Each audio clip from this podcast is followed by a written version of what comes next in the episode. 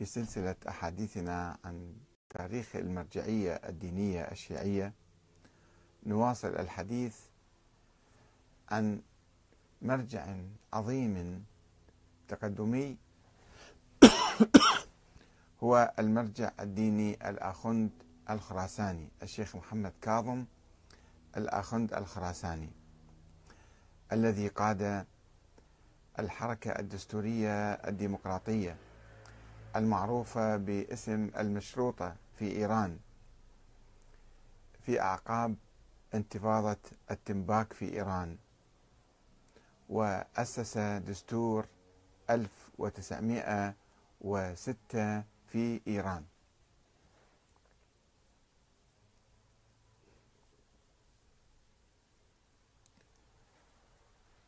إذا فتحت المواجهة بين العلماء والشعب الإيراني من جهة والملك القاجاري ناصر الدين شاه الذي توفي سنة 1896 هذه المواجهة التي حدثت في قصة التنباك الشهيرة والتي تحدثنا عنها في حلقة سابقة وتحدثنا عن دور المرجع الأسبق من الأخوند الخراساني وهو المرزا محمد حسن الشيرازي الذي أفتى بتحريم استعمال التنباك بأي صورة من الصور زراعة وبيعا وشراء وتدخينا. وقال إن استعمال التنباك يعتبر محاربة لإمام العصر والزمان الإمام المهدي. وبذلك آه، فشلت الشركة الاستعمارية الإنجليزية في الهيمنة على إيران والدخول إليها من مدخل آه، التنباك. هذه المواجهة آه، فتحت ملف الشرعية الملكية المستبدة في إيران والمتلفعة بستار من إجازة الفقهاء المراجع. أنه هذا الملك الشاه يعني لماذا يمتلك هذه الصلاحيات المطلقة حتى يروح يوقع اتفاقية جائرة من دون ما يستأذن الشعب. إذا فلا بد أن تكون للشعب كلمة في مقابل هذا الملك وأن تكون سلطاته مقيدة بدستور وبمجلس شورى. وبالرغم من من مقتل الشاه بعد خمسة أعوام من سقوط الاتفاقية وذلك في سنة 1896 واستلام ابنه الشاه مظفر الدين الحكم بعد مقتله. وبالرغم من عدم اتخاذ المرجع الأعلى الأسبق المرزا محمد حسن الشيرازي أي خطوة عقابية ضد الشاه أو أي خطوة نحو تغيير طبيعة النظام الاستبدادي الملكي المطلق. فإن علماء آخرين من المشاركين في حركة إسقاط اتفاقية التنباك قد انخرطوا في حركة جديدة متواصلة من أجل بناء الديمقراطية في إيران وتحديد صلاحيات الملك المطلقة بمجلس شورى برلمان يعني منتخب من الشعب.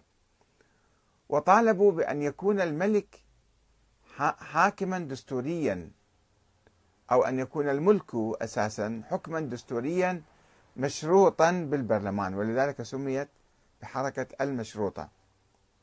وكان على رأسهم الشيخ فضل الله النوري والمرزا حسن الأشتياني والسيد عبد الحسين الشيرازي والسيد عبد الله البهبهاني والسيد محمد الطباطبائي وهؤلاء كانوا في طهران علماء من الدرجة الثانية. والمرجع الديني الكبير الأعلى الشيخ محمد كاظم الآخوندي الخراساني الذي كان يقطن في مدينة النجف في العراق. وقد كان الخراساني يدعم التوجه الدستوري الديمقراطي من منطلق إيمانه بحق الأمة في إدارة شؤونها العامة في عصر غيبة الإمام المهدي. كما تعرفون الفكر الشيعي السياسي السابق كان آه، يعتزل السياسة ويحرم إقامة الدولة ويقول يجب أن ننتظر الإمام المهدي حتى يأتي وهو يؤسس الدولة الإسلامية ولذلك كانوا منعزلين. ولكن حصل يعني تطور في هذا الفكر آه، وقامت الدولة الصفوية ثم بعدها الدولة القاجارية وأصبح قيام الدولة أمرا واقعا. ولكن في القرون السابقة كان كعادة الملوك سلطاتهم كانت مطلقة. وما في شيء اسمه دستور في البلد ما في نظام سياسي وما في فصل بين السلطات. ولذلك عندما حصلت حادثة التنباك وهزت الشعب الإيراني فبدأ الشعب يفكر وبقيادة بقيادة هؤلاء العلماء الأعلام. وهذا الشيخ الأخند الخراساني لم يكن يؤمن بنظرية ولاية الفقيه أو النيابة العامة للفقهاء عن الإمام المهدي. لا ولاية الفقيه بعد ما كان متطورة كثيرا كان صار له 100 سنة تقريبا مطروحة للنقاش من أيام الشيخ أحمد النراقي في بداية القرن التاسع عشر. وأيضا آه، فكرة النيابة العامة أن كل فقيه هو نائب الإمام باستطاعته أن يحكم أو يقود دولة أو كذا هذه أيضا فكرة ما كانت قوية بما فيه الكفاية. لعدم وجود أي دليل شرعي معتبر يدل على ولاية الفقيه أو النيابة العامة للفقهاء. وبالتالي فقد كان الشيخ كاظم الآخند الخراساني يؤمن بضرورة إقامة الحكومة العادلة بقيادة عقلاء المسلمين أو ثقات المؤمنين وذلك عن طريق مشاركة الأمة في انتخابات حرة ونزيهة وانتخاب ممثليها في مجلس الشورى.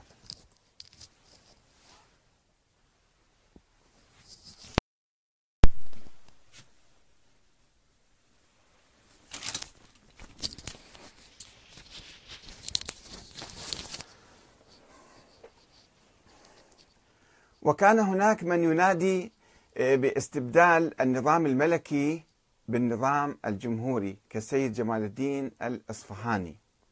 الذي أعلن خلال الثورة ضد مظفر الشاه مظفر الدين الشاه سنة 1905 أن نظام الحكم الأقرب للإسلام هو النظام الجمهوري وأيد ذلك بآيات من القرآن الكريم.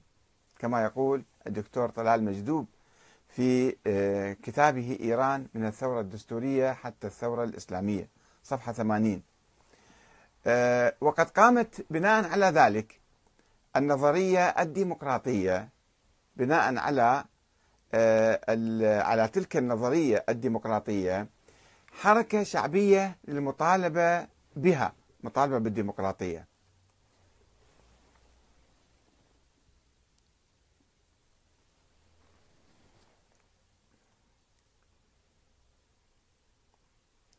للمطالبة بالديمقراطية قامت بناء على ذلك حركة شعبية للمطالبة بالديمقراطية وتحديد صلاحيات السلطان القاجاري في سنة 1323 يعني في 1905 وانطلقت المظاهرات والاعتصامات خصوصا في العاصمة الإيرانية طهران إلى أن استطاعت أن تجبر الشاه مظفر الدين القاجاري على إعلان الانتخابات وإنشاء مجلس شورى باسم دار العدل. يضم مندوبي الشعب الإيراني. وعندما اجتمع هذا المجلس بدأ يبحث في إصدار دستور وتحويل المجلس المنتخب إلى سلطة تشريعية. وتم على إثر ذلك إصدار دستور 1906